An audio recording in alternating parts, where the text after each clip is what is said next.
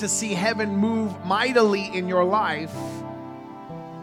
And we're saying, God, I need something fresh from heaven. I need a fresh outpouring from heaven. I need a, a, a, wonder. I need a sign. I need a miracle. I need a breakthrough.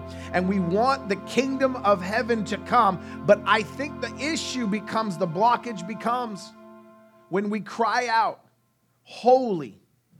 When we cry out, God, you are holy, seated on your throne, and we ask for your kingdom to come, your will be done, for heaven to come but we don't have an understanding of what that actually means, of what heaven being on earth really looks like, and what the kingdom of God or the kingdom of heaven actually is.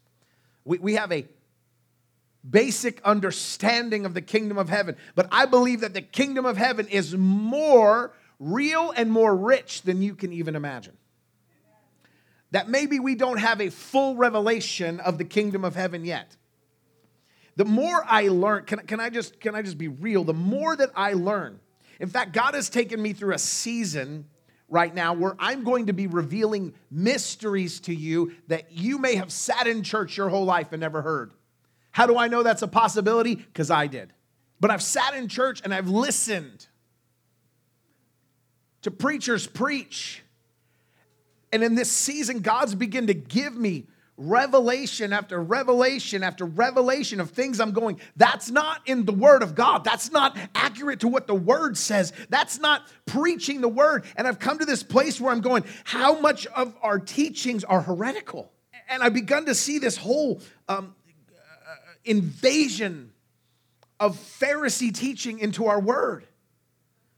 And to the point where I'm looking around at our culture and our church, and I realize we're called the weird ones, we're called the cult, we're called the strange ones, because we actually do what the word says. And the issue is that a lot of churches that believe like us, there are a lot of churches like us. Don't mistake that we're somehow the only one doing Holy Spirit stuff.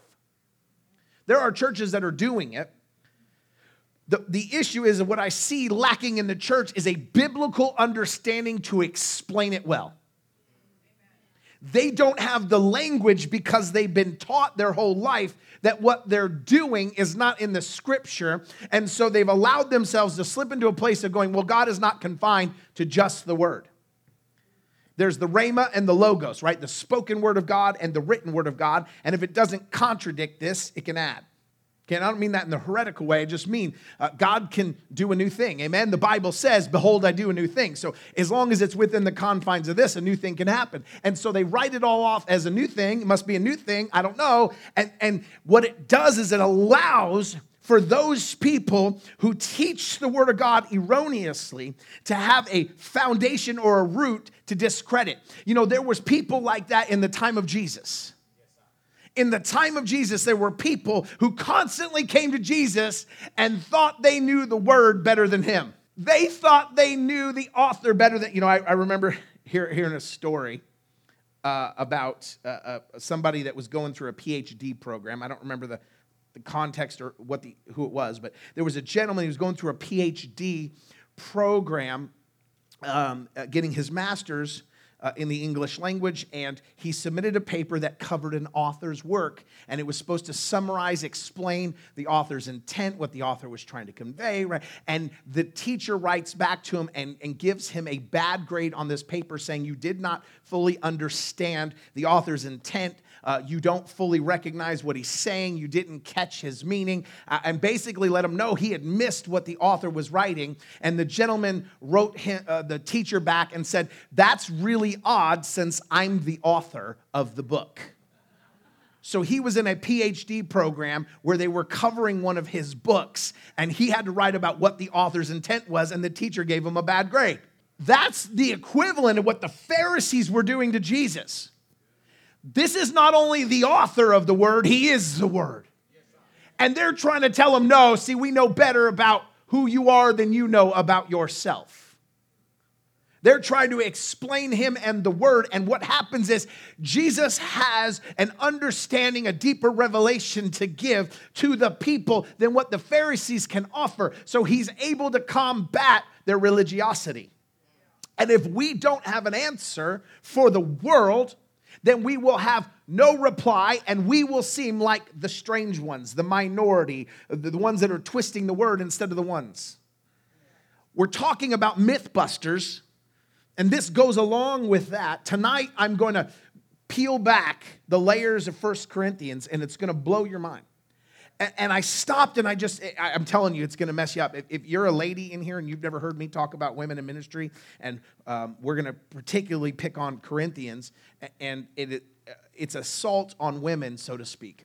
Uh, and I don't think Corinthians is assaulting women. I think Pharisees have uh, grabbed a hold of Corinthians and twisted a lot of things in there that I'm going to undo in a snap.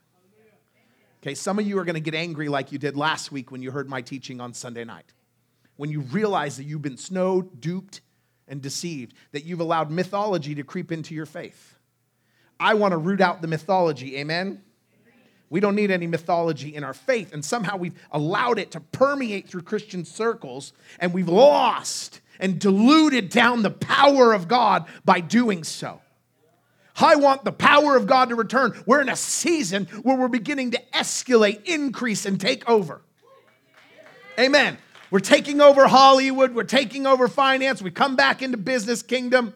We're seeing God begin to advance on all fronts, music industry. We're seeing Christians begin to move in power and set a standard instead of just compete. And it's time that we understood that in our word. So if we are coming to a season where we're taking authority, we better know our message. If we're going to be the predominant voice in the world again, we have to operate in power and wonder. They can't just hear about God. It's not a God of an old dusty book. See, the issue is, is what we've done for a long time is we said, as, as this culture, if we can show them the power of God, to have no argument against the word. We've got the power part, but I want to see an increase. I, I told some people this week, I'm like, Lord, how do we get more? How do I get more? How do I have more authority? Lord, I want to see my shadow heal people. And so I read that scripture where it says that Peter assigned people to distribute the bread. He said that we need, I need to commit myself to preaching and praying preaching and praying. He did nothing else but preach and pray. So I'm putting up some scaffolding, I'm carrying some stuff around here, I'm cleaning off the stage, and I'm like, that's why my shadow doesn't heal anybody, because I'm still having to carry stuff around. You guys are like, Pastor, we need you to pray. Well, then leave me alone so I can pray. I'm like, if everyone else would just pick up their task so I could pray and preach, then my shadow will heal people. So if you come up and you're like, Pastor, you pray for me and I didn't get healed, well, grab a screwdriver, get a vacuum. I'm like, Lord, is that it? And he's like, funny, but no. I like it. I'm gonna go with it. That's my new, that's my new thing. But I, I'm legitimately honestly asking the question where's more power? That was facetious for you guys that don't know me yet, okay? That was called joking. But as I, as I peel back the word, I'm like, Lord, how do we operate in more power and authority right now? Like, the one thing I don't want us to do is be such a power hungry church that we forget who gives the power. I don't want to be so focused on the gift that I forget about the giver. I don't want to be misbalanced, so I want to keep that balance. I don't want to I don't want to be so focused on his love, right? I don't want to long for love and have him hide his holiness. I don't want to see that happen. I want both of them in its proper perspective and place. And so please hear me. You know, the, the, the Pharisees, the keyboard warrior Pharisees of the world will always, what they'll do is if you say something like God is love, they will lose it. He's also holiness. I'm, I'm shaking right now. I can't believe you right? They'll attack everything because you didn't say the entire gospel or their portion of the gospel, right? And so they go after it. We have to be rooted in the word because we know that there's ridiculous out there. And we have to understand there are going to be Pharisees that come against us in the season, but that doesn't give us permission to retreat from them. So, what we do is we go deeper and we dive in. So, I'm gonna dig in just a little bit this morning and help you to understand how to see the kingdom of heaven now, how to see the kingdom of heaven increase. Does anybody want an increase this morning? Oh, I might be talking to some people in the room today. Somebody wants an increase. Anybody want a decrease this morning? So, who wants an increase? Okay, good. I got half of you in the room that want an increase. The rest of you are like, no, I'm good exactly the portion I got right now. This message may not be for you. If you want to stay in the same place, then this message is not for you. If we want more of the kingdom, I want more of the kingdom of heaven. What does that even mean? I want a little more heaven on earth. That's what we think it means. Many of us think that, but we don't understand that, that it means much more than that. Like I said, I'm going through this season where I keep reading things and I'm like, Lord, that's not what I was taught. Lord, I, I've been leading this church for eight years and I didn't know that. So I want you to know that every one of these revelations I've been giving you come with an apology. I'm sorry I didn't know what I didn't know until I knew it. But now I know it, so you can know it. So in Mark chapter 4, Matthew chapter 13, and Luke chapter 13, we read about the likes of heaven. The, he- the kingdom of heaven is like. We get this concept here of these different parables that Jesus teaches us about what the kingdom of heaven is like so that we can grasp and understand at our baby level what the kingdom of heaven is actually like. And Jesus compares it to many different things. Now, some of you may ask, well, how many likes are there? That's a great question. Thank you for asking. Um, it's really unclear. Somebody would say seven, some would say eight. If you count the number of things that Jesus says the kingdom of heaven is like specifically, it's it's six. If you count the one where he doesn't say it, but he kind of gives an example of it, it's you could say seven. If you count the last one, it's eight. But the last one is not about the kingdom of heaven, it's about us. So I say it's six. I could be wrong. Okay? That wasn't needed information, but I'm trying to teach you the right word. I'm trying to teach you and, and dig you in a little bit deeper. So I'm to go a little deep today, this morning, because I think it's necessary. But these four, these three different um, Gospels give us these accounts that give us a full picture. The one that gives us the richest picture in this particular case is Matthew 13, and they go through uh, these eight different examples there. I think only six of them would be classified as the kingdom of heaven is like. That would be my perspective. You could say seven. Uh, but if we want to look at that, if you want to turn your Bible to Matthew 13, I'm going to jump back and forth, but we're going to dig in here pretty deep. Matthew chapter 13, we're going to see these we're going to understand them, and we're going to bring the kingdom of heaven near. Our Father who art in heaven, hallowed be thy name. Thy kingdom come, thy will be done. As it is in heaven, so shall it be on the earth. We want the kingdom of heaven here now. We are not waiting. We get caught up in new earth, new Jerusalem, and all this stuff about Revelation, and we forget that the kingdom of heaven is here right now. Right now, amongst us right now. And I want you to understand let me just say this now. I was asking the Lord, I'm going to explain it in here, but I was asking the Lord, I was like, Lord, am I turning into a heretic? Is that what's going on? Because it seems like lately I keep coming up with revelation that challenges everything I've been taught. And I'm like, I am not turning into some, some, some off the wall belief systems here and twisting the word of God. Like, this is a lot of the church taught me wrongs it, it almost feels like I'm the one that has to be off base for it to be this many, this heavy, this quickly. And then I read this. And the Lord started showing me, He goes, No, no, no. You're going through a season where that's what I'm doing in your life so that I can raise up the church to walk in the power they're called to in this season. You have to catch the revelation to walk in the power and authority of it. So we have the kingdom of heaven is like. Let me just walk you kind of through this uh, uh, of what's going on here. We have all these different examples of what Jesus is saying the kingdom of heaven is like. So I'll go through just a couple of them. He has the parable of the sower, where he says the kingdom of heaven is like someone who sows the seed. It just says it's like someone who sows the seed. That's the one where he doesn't quite say the kingdom of heaven is like. It's like someone who sows the seed.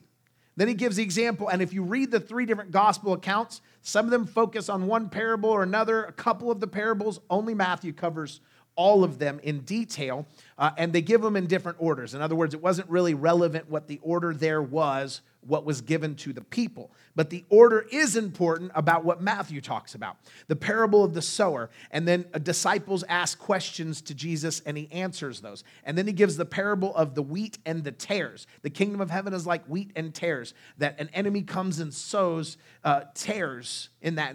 And, and the question is the kingdom of heaven is like someone who has a field and the enemy is battling against it? Yes. Yes there's warfare in the heavenlies. The kingdom of heaven is like a mustard seed, right? We start seeing this kind of theme going on here that he's teaching the people. The kingdom of heaven is like sowing. The kingdom of heaven is like a seed, like a plant, like something that starts out small, a mustard seed that begins very small and begins to grow. Jesus is talking about the fact that he's bringing the kingdom of heaven and the ability for the others, the Pharisees, to dismiss his ministry because it's beginning small because he begins it kind of in secret. He heals people and says, Don't tell anyone yet. And he's saying the kingdom of heaven is like a mustard seed. This might look little to you, but watch what it turns into. And so the scripture is do not despise small beginnings because the kingdom of heaven, in fact, let me just say it better than that. We say that don't despise it so we're not upset about small beginnings. I'm going to say this small beginnings are the seed of heaven. Your small beginning means that you are in alignment with heaven. If it begins really big, you might be on your own. The kingdom of heaven loves to take small beginnings where he cultivate. He cultivates you in humility, in perseverance, in commitment. And then when that has been rooted in your life, he raises you up to victory. He raises you up to more. So then we have the parable of the leaven. What is the, the theme here? Leaven still deals with bread, but now we're baking bread. Now we're cooking. So we got a lot of sowing we got things growing up. We got wheat and tares that come to a harvest. And then we have leaven, the bread. And he compares us to the kingdom of heaven. But something interesting happens. This is where he stops with the crowd. He pulls the disciples aside and he teaches them deeply. And in there, the disciples had asked him questions that he taught them privately, but he continues on to teach them about these parables of what heaven looked like. And then he goes on to teach the disciples and the disciples only. And this is really interesting. This is where you have to begin to understand you can't ask for meat if you're still a milk drinker. You can't ask me to teach deep if you're still going to be the crowd and not the disciple. Pastor Ren, are you going to go deeper on Sunday mornings? I go deeper on Sunday nights. Why? Because the disciples show up there. That's where they show up. So I can explain the other half. I can explain more deeply because that's what Jesus taught. That's how it works. And in the evening, there, he taught them that the kingdom of heaven is like a hidden treasure, that a man would sell everything he has and buy a field to get the treasure. The kingdom of heaven is a hidden treasure. Mark, this morning, our leadership meeting, he, I said, what, What's the word the Lord has given you? And Mark says, I see a treasure in an ocean that's being, has to be found. And I said, That is exactly what we're talking about this morning the hidden treasure of the kingdom of God. There's a hidden treasure that God wants you to unbury, to find, to unlock. There's a hidden mystery that Jesus himself says, I'm teaching you mysteries. Does anybody want the surface level teaching or you want the mystery? All right, I'm gonna try to go deep this morning, but if you're like, that's too deep for me, I'm going back. I'm going back to, to, to wheat and sowing and seed. You want treasures or you want seed? Let's go. So, the kingdom of heaven is like a parable of a costly pearl seeking out a treasure. The kingdom of heaven is like a dragnet that catches fish. And then the last one is the parable of the new and old treasures, except it's not about the kingdom of heaven. And we can look at that. It's about a scribe who becomes a disciple. He said, like a man, like the head of a household brings out new and old treasures. A scribe who becomes a disciple. So, the last example the kingdom of heaven is like the seed, then it fruits, and then it's a treasure. And so Jesus is teaching us a lesson is that the seed turns into fruit and the fruit becomes a treasure.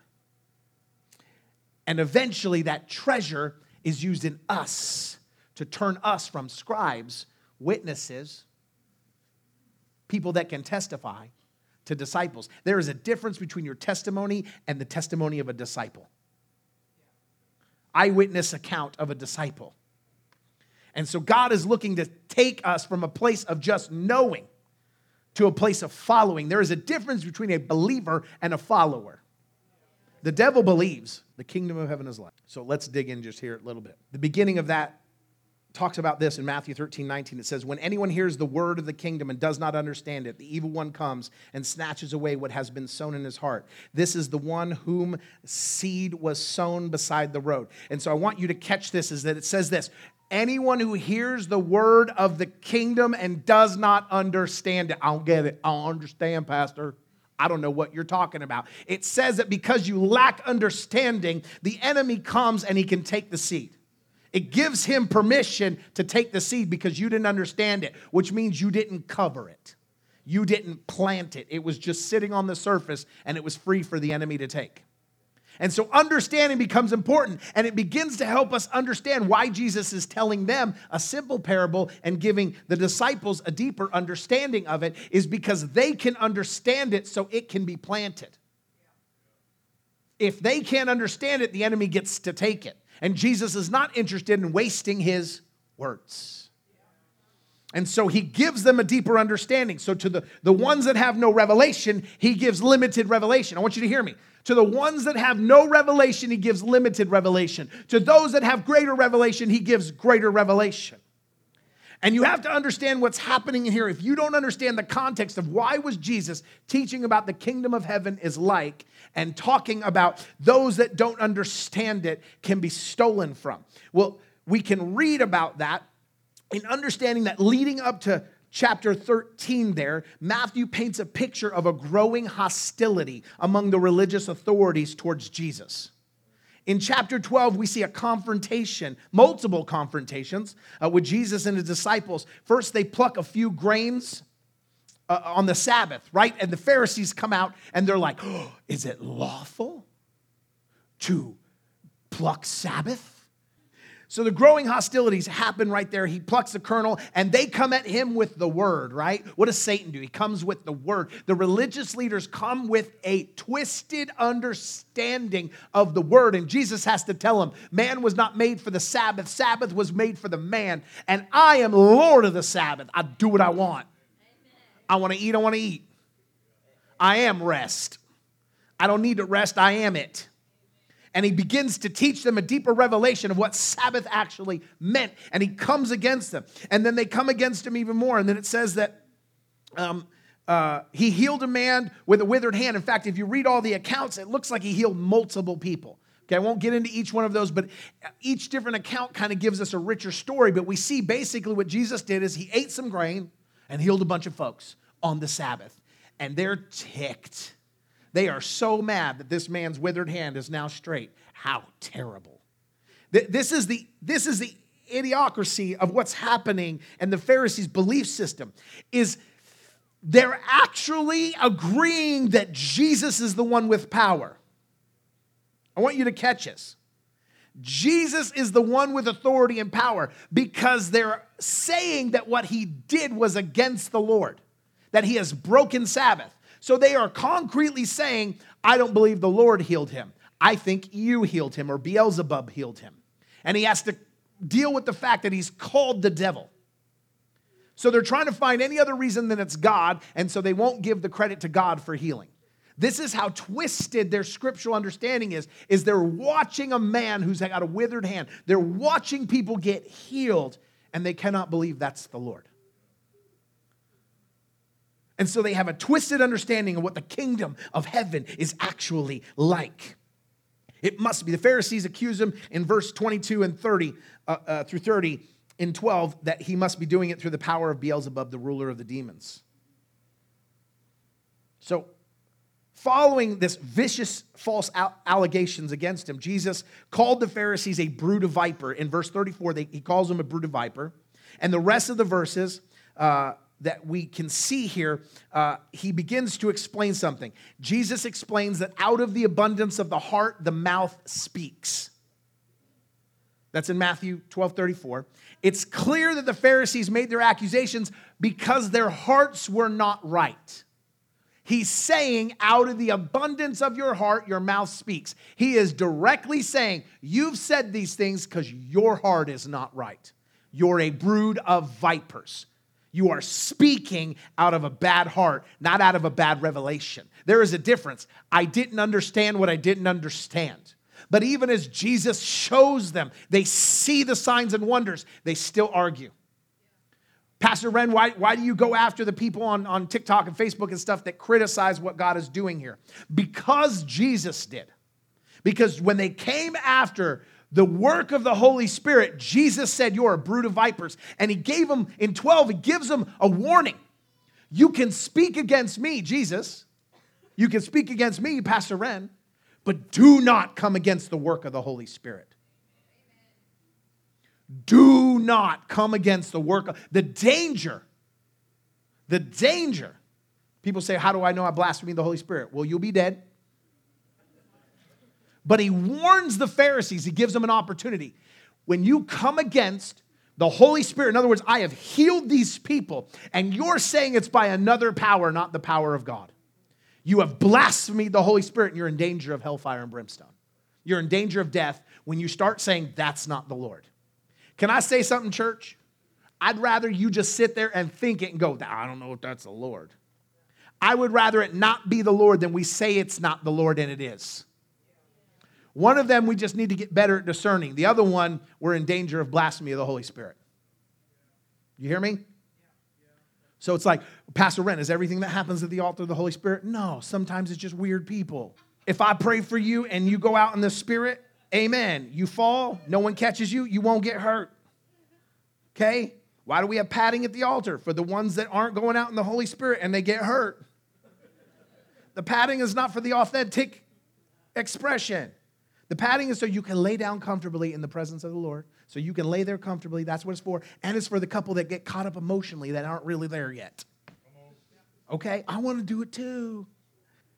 Okay, so they're attacking Jesus. This is the context. The kingdom of heaven is like. All these examples of that happen right after that, the same day. It says that Jesus goes by the sea and he sits down to teach. Can I teach you something? This is how you know that he wants to teach something rather than just preach a message. He wants to do a teaching to come against what the Pharisees have said. He sits down. In that time, if you were going to teach something, you sat down. Many times on Sunday nights, you'll see me get a chair so I won't preach. And I will sit so I can kind of stay in teacher mode. When you stand up, you get into a posture that allows you to preach. So he was trying to teach. He sat down and he began to teach them. The kingdom of heaven is like. So he's, he's trying to reveal information to them here. So, following that, he says that out of the abundance of the mouth speaks, and, and he examines their heart. Says, Jesus says in verse 35, good man out of the good treasure of his heart brings forth good thing, and an evil man out of the evil treasure brings forth good things. So we start to see that when he teaches the crowd, he talks about seed. But when he teaches the disciple, he starts talking about the Pharisee and their treasures. Let me tell you what the kingdom of heaven is like. The kingdom of heaven is like someone who searches out a good treasure. These Pharisees bring out bad treasures. These Pharisees keep bringing accusation and they pull the word of God and they corrupt it and it's no longer the treasure it was intended to be. So he teaches them a parable about treasures, directly addressing what he says to the Pharisees. He's kind to the crowd, but he's deep with the disciples. So Jesus begins to teach this thing, and we, we read this, this little bit that gives us um, kind of this understanding. I'm, gonna, I'm just going to paraphrase this. You can go through and read these two chapters on your own, but they're profound. It is what he says is this. He says basically this. You know this scripture, and we use it in the wrong context a lot. Not the wrong context, but it, a different spin on what its original context is. We need to know the original. The original context. He who has will be given more, but he who has none, it will be taken from. He who has more will be given to him. He's using this in the context of talking about what's in their heart and the revelation and the understanding of the Word of God. He's directly referencing their understanding of the Word and the kingdom of heaven. He who has will be given more. So, the context of that scripture is let me, let, me, let me phrase it in the way he was speaking in the speech he was given at the time so it makes more sense to you rather than just pulling it out by itself. He who has revelation will be given more revelation. He who has more understanding will be given more understanding. He who has none, the seed will be taken because you can't because you cannot understand it. You have no understanding, the seed will be taken. That's the parable of the sower. He who has no understanding. Jesus literally says this is to fulfill in this one, this particular, these kingdom of heaven is like. He literally says this is to fulfill the, the prophecy of Isaiah chapter 6. He who has ears, let him hear. They will not hear and they will not see. The revelation of chapter 6 of Isaiah, the prophecy there is go and tell the people. You have ears to hear, but you don't. You have eyes to see, but you don't. And they won't. And deliver it that way, lest they hear, lest they repent, and I have to heal them. This is the moment where Jesus is preaching and they're coming against everything he's doing. And he says, This is Isaiah chapter 6. You don't hear and you don't see. And what do they do? They don't. Lest they repent. The Pharisees do not repent. This is a moment of the tares and the wheat being separated in Jesus' ministry, where he's showcasing the disciples versus the religious leaders. And he's saying if you can't grasp the simple thing about what the kingdom of heaven is like, the simple thing, it'll all be taken from you. And the Pharisees can't grasp it, so they're not going to get any deep. Well, why don't you just give more revelation? They won't get the basic revelation. They won't take a first seed, so they don't get any more. And so Jesus is saying, I'm taking everything from you because you've come against me and you choose not to plant the seeds I'm giving you. And so God gives you a revelation, you say, Well, that's not for me. I mean, I really want to do that, but ah, that seems kind of hard. And we go from losing it immediately, we go, uh, we go to the hot, scorching sun where it says they burn away at the first sign of trouble. And then we go to the thorns choke it out because we go back into the world. It says the word is planted in us and it's, ne- or it's thrown, and some people never even grasp it. They don't even comprehend it, so it's taken from them. The other ones, life gets a little hard and they forget and, they, and, and they're burned up immediately. They can't handle it. The other ones say they go back to the world and like thorns, it chokes them out. It chokes out what God did for you because you want to live in the thorns.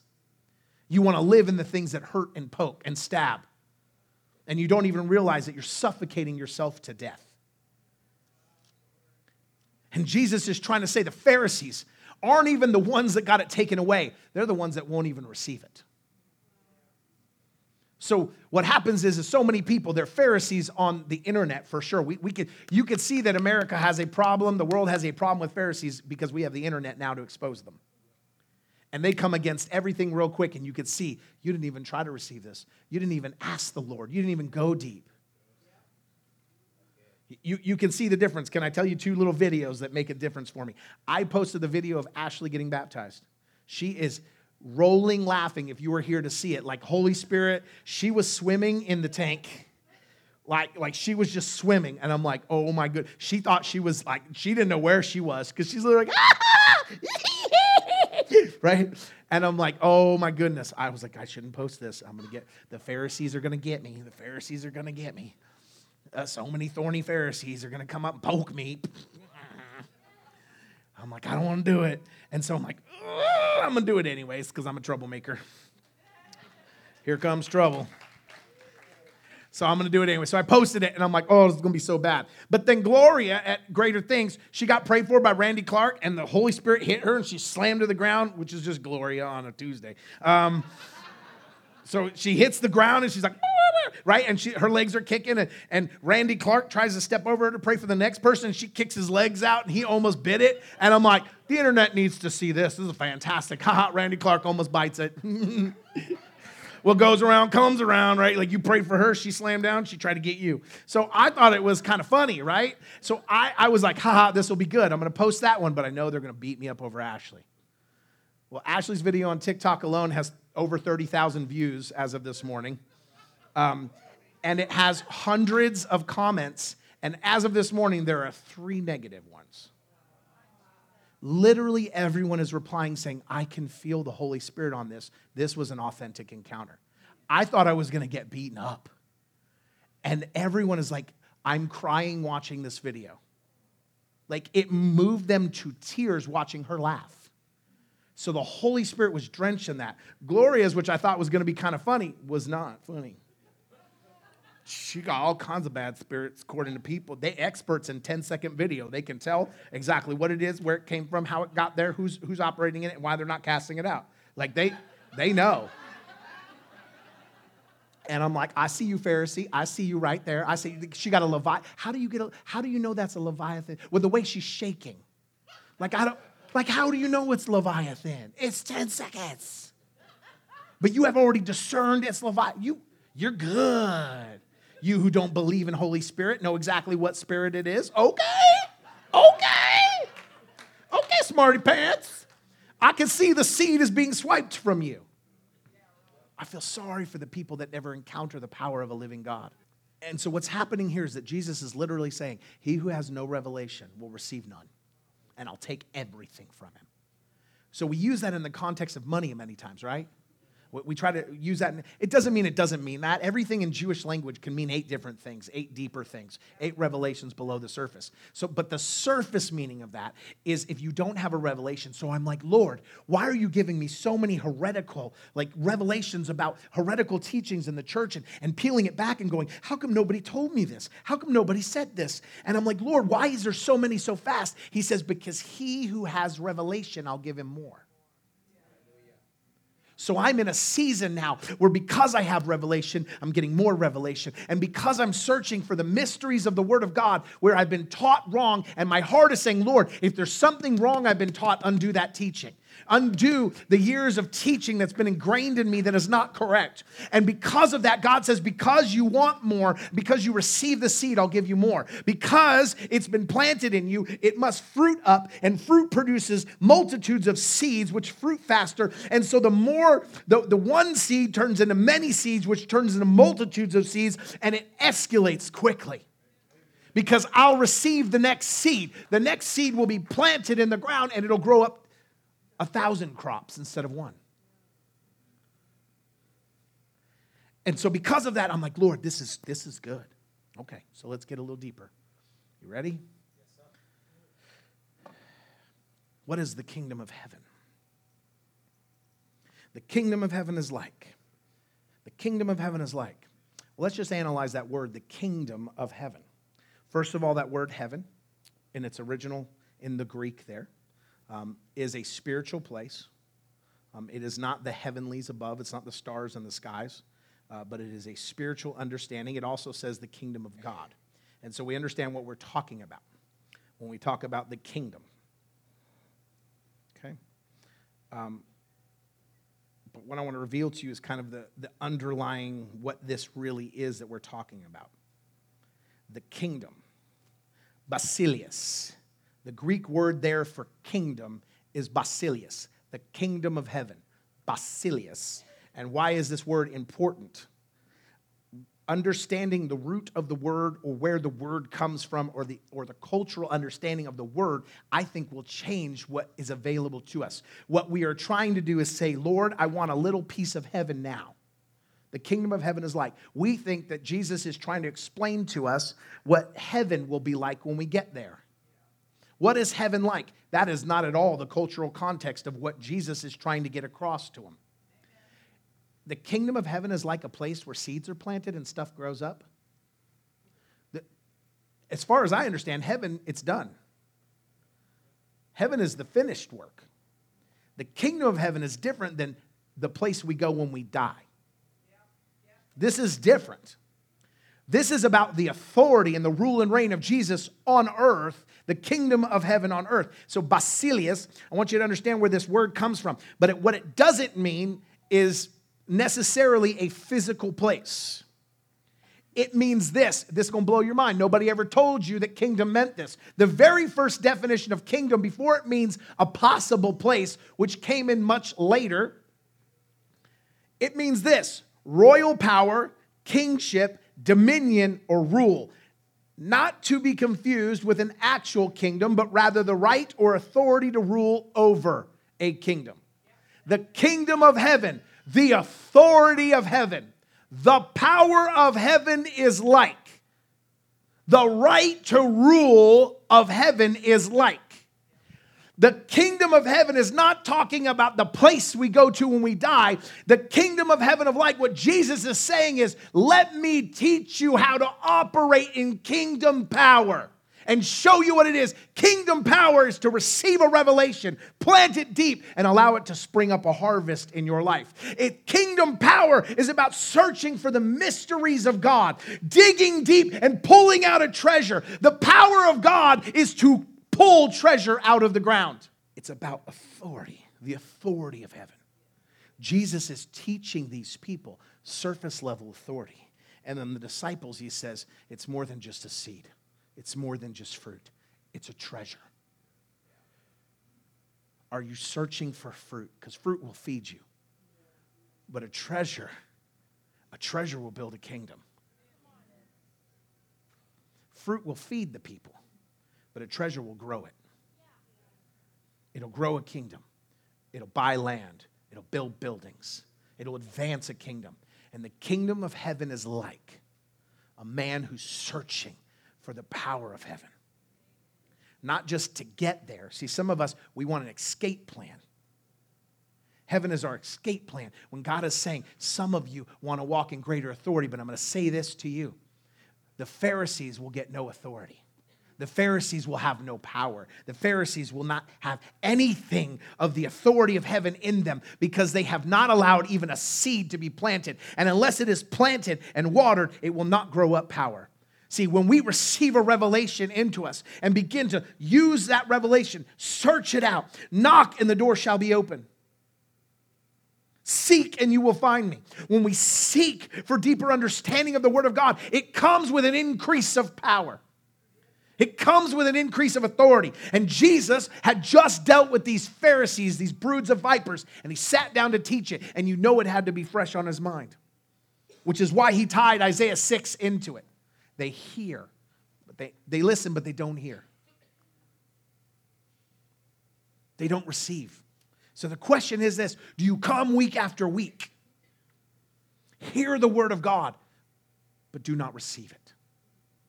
Do you go, well, that's good, that's good, but you don't apply it to your life, which means you never water the seed that you're given. If you can't be entrusted to plant a seed an inch deep, you'll never find the treasure buried below it. See, there's a treasure.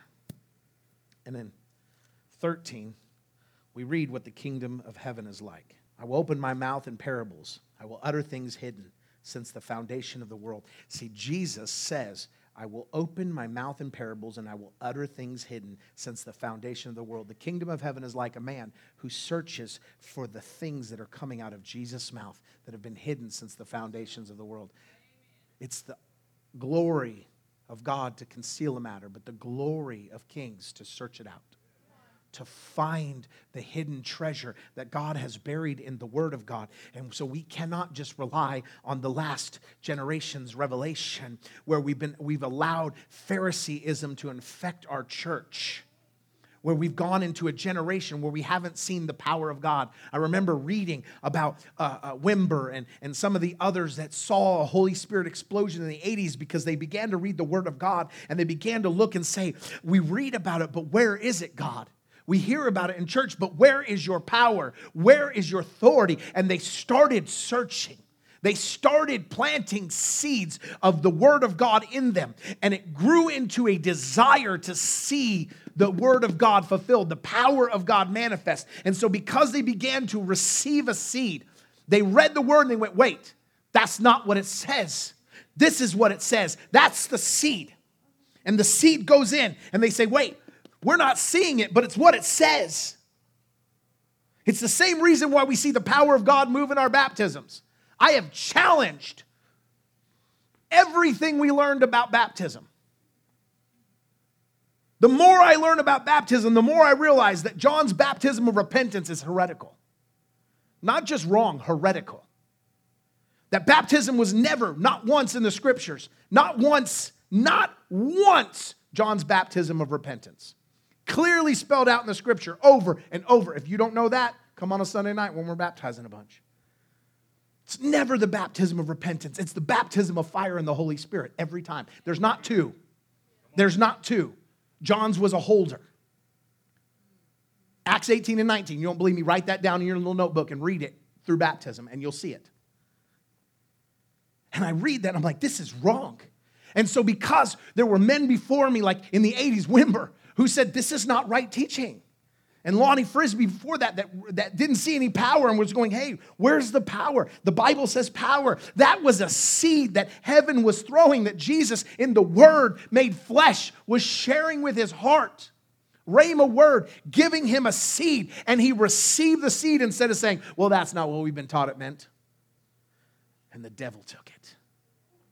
Well, that's not what they said it meant. Some of you, when I said John's baptism of repentance is not the baptism of the Bible, some of you went, No, that's not true. That's not true. Because you've been told that your whole life. That's not true. You let the devil just take that from you. Why don't you say, Lord, I'm going to search that out? He says it is, let me search. Let me receive the seed and then decide if you're going to water it. But receive it, search it out, and let God reveal the mystery and see if I'm right. If I'm wrong, dismiss it. But when you just dismiss it offhand because it's not what you were told, you're the Pharisee who would, who would stand in front of Jesus and dismiss him. I was talking to one of our families that came out of a, the, the, the UPC and the, you know, the, the, the denomination that believes that my beard is a sin. That's how you know they're wrong right away. This beautiful thing cannot be a sin. There's too much glory on this beard. And so I just sat down. I was like, okay, let's go through the dozens of scriptures about beards in the Bible. It's like, here's Aaron's beard, dripping with oil. Here's they're pulling, you know, the uh, the men, the mighty men of, of David. They they hid in a cave for weeks because they wanted their beards to grow back because they were ashamed they didn't have half a beard. Like I went through over and over John the Baptist and his burly beard, and I said, I don't know how to tell you this, but Jesus would not be welcome in your church. John the Baptist is not allowed to preach there. And then uh, uh, Leviticus that says, don't shave your beard. I said, literally, there's one scripture in the whole Bible about shaving. It says, don't. Like literally, and I was like, if you miss such an easy one, I said, did they ever preach on that? Oh, you never heard that one in that church? I was like, you never, you they never covered that scripture. Like, I didn't even know that was in the Bible. I'm like, it's in the Bible. Let's turn. And I went through it, and I said, if they missed such an easy revelation, they definitely didn't get any of the deeper ones because they won't receive the seed. But she received the seed. She was like, Yeah, yeah, that's, I see it. It's in the word. She received the seed, but they won't receive the seed, so they don't receive any other revelation. They don't have the deeper stuff right because they couldn't even get the surface seed to start. That's how you know, because it says the kingdom of light is, is like what he says in the beginning before you get to a mustard seed, before you grow up leaven, before you get to a treasure in the field, dig deep. The very simple premise of the kingdom of heaven was seed thrown and none of it was received. Therefore, nothing could be planted. So, if you can't get the simple stuff, you're not going to get the treasure buried underneath the plants. God wants us to go deep. He wants us to have revelation. He wants us to walk in authority and power in this season. He doesn't want us to stay on the surface. He wants us to root, dig deep, find the treasure, and see the kingdom of God advance in power. Not just a place, not heaven, not the place of heaven. The kingdom of the authority of heaven is likened unto this. The authority and the power of the kingdom of heaven, the power to heal, the power to prophesy, the power to see God move and wonder on the earth is the kingdom of heaven planted correctly. It's when we receive the word of God and it allows us to be empowered to see the kingdom advance on the earth.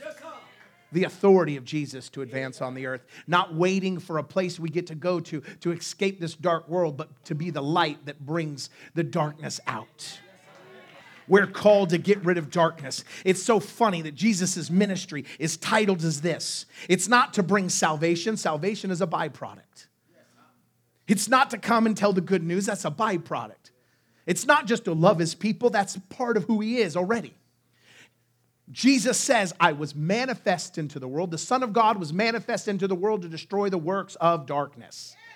to destroy the works of the evil one. Yet we want to walk around and we are okay with a powerless gospel, with a dead God who doesn't speak or move or breathe or heal. Or, or, or, or signs and wonders. He can't, he can't part a cup of water, let alone a sea. Can't even turn my water into Kool Aid, let alone wine. They're the ones drinking the Kool Aid. Because it's a gospel they mixed themselves. The biggest thing I can tell instantly a, a Pharisee from somebody that's searching. You can be a skeptic. Can, can I just give you permission in this room? Be a skeptic. You're allowed to be skeptical. Thomas was skeptical. We call him doubting Thomas, and that's not really fair. That's not really fair. Because he believed.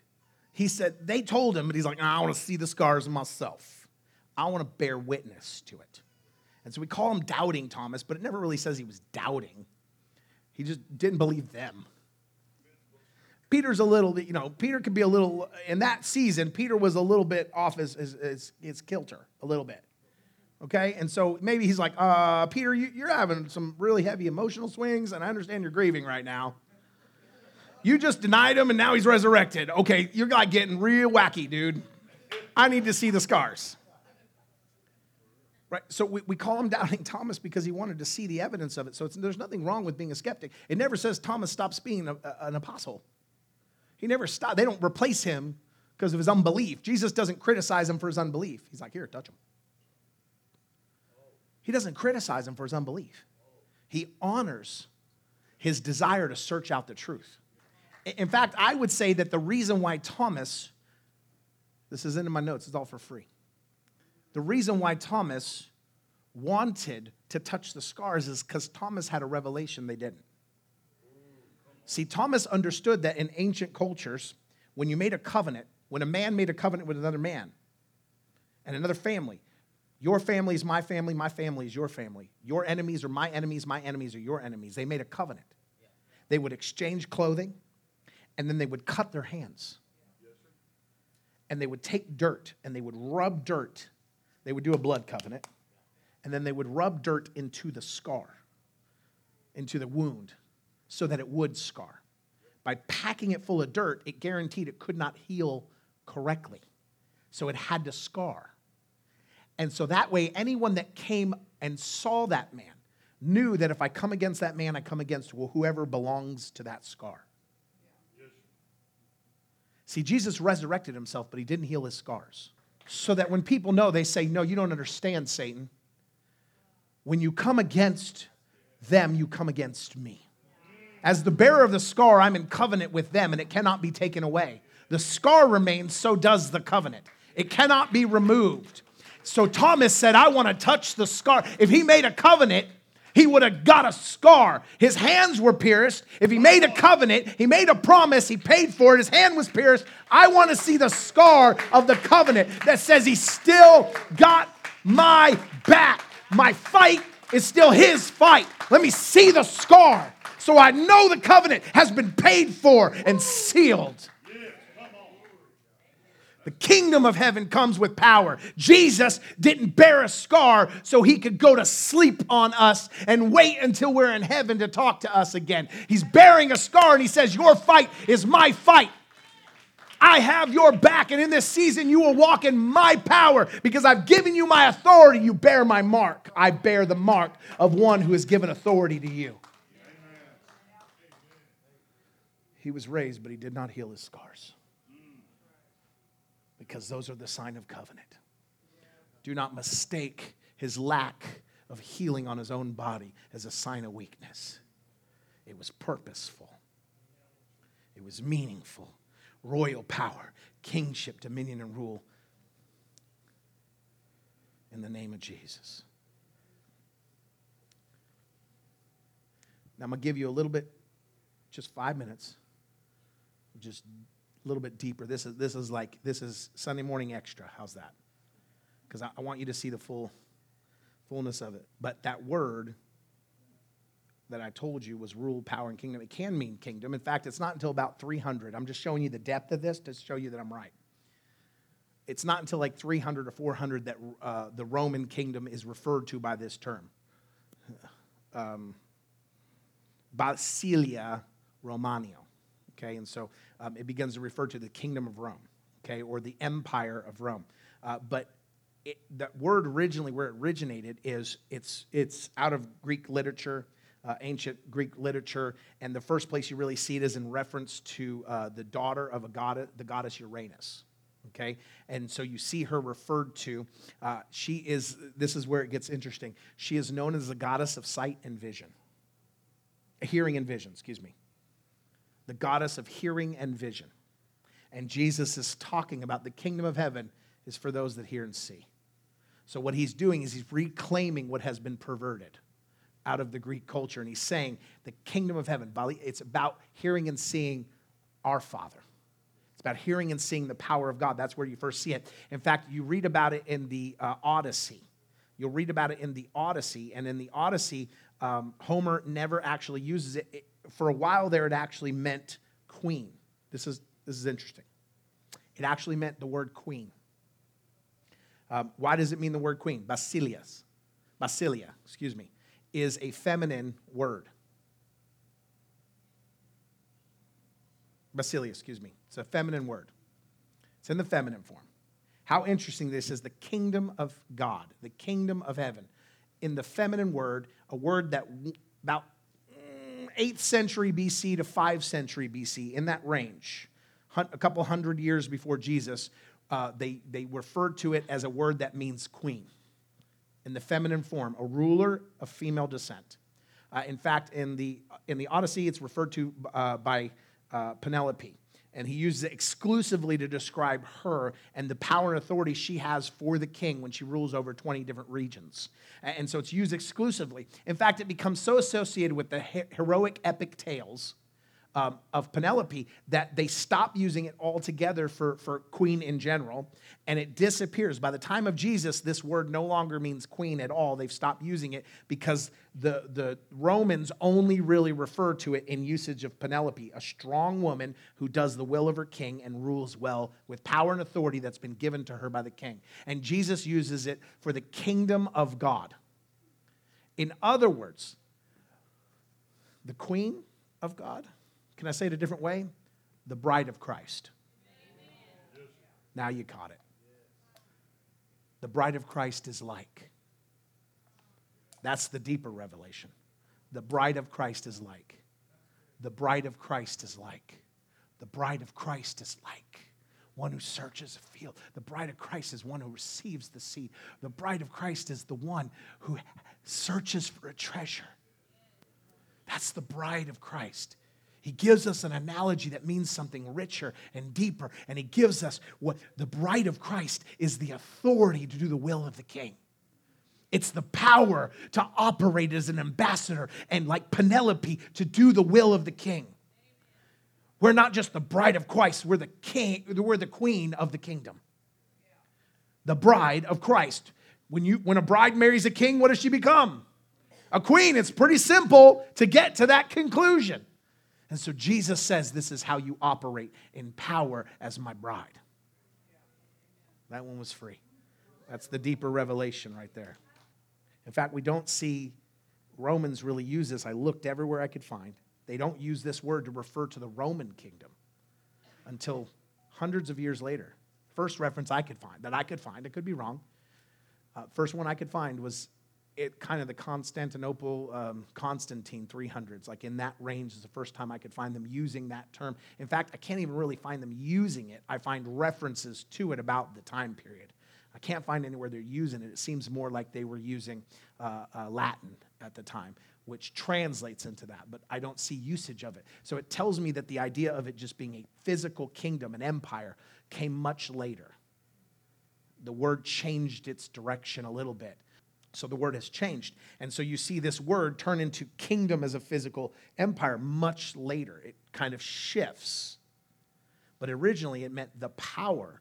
And originally before that it meant the queen. So God wants to take us into deeper revelation in this season. We want to pray for you. Send us a message with your prayer requests through Facebook or email and let us know how we can pray for you today.